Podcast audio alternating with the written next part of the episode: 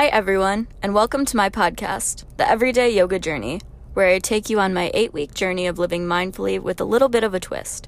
As a lover of games, chance procedures, and fun little lifestyle challenges, I decided to apply those interests to my final yoga project.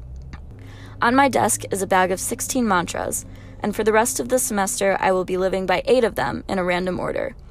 By that, I mean that each week I will draw one from the bag and just keep it in the back of my brain as I dive into mindfulness, asana, and everyday life. As I go, I'll leave myself voice memos to remember specific experiences throughout the week and recap my experience when I'm ready to move on to the next mantra. I hope you'll enjoy listening and maybe even try out this practice for yourself. Let's go ahead and get started. Here's my week two.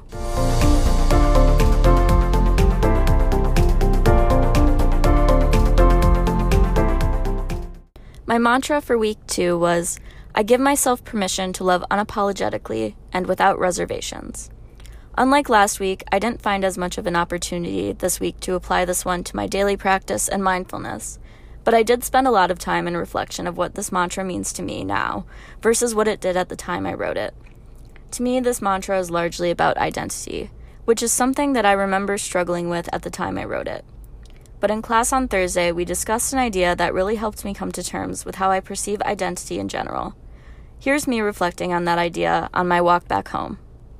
And I just wanted to capture something that we talked about in class, which is the concept of who are you versus who are you today. And I think when I've been asked, who are you in classes or whatnot, um, that's something that seems to come up a lot. Um, that's something I'm pretty avoidant of because I feel like who I am is so dynamic and so shifting. And I just hate the idea of having to like identify that. Um, so I really like that idea of who are you today. So this week, I allowed my identity to be fluid and shifting and released any pressure for it to be fixed or decided upon. And from that, I found self acceptance much easier. I gave myself permission to love myself without reservations and allowed myself to reminisce on what this mantra meant for me a year ago when I was struggling to love myself and others. Here are some more thoughts on that that I captured in another voice memo.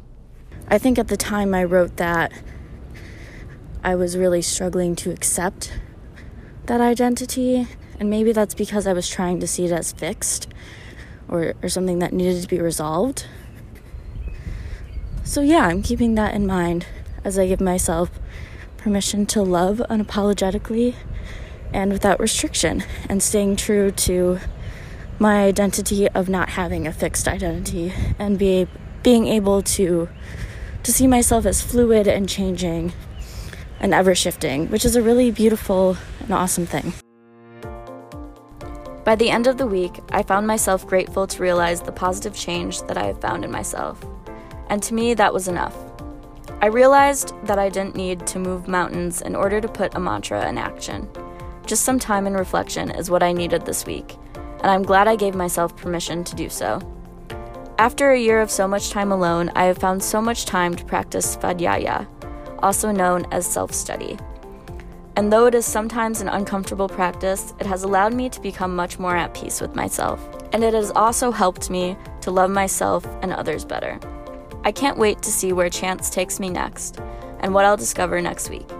I hope you all enjoyed listening to this episode and that you'll join me for six more weeks on the everyday yoga journey. Tune in next week for more.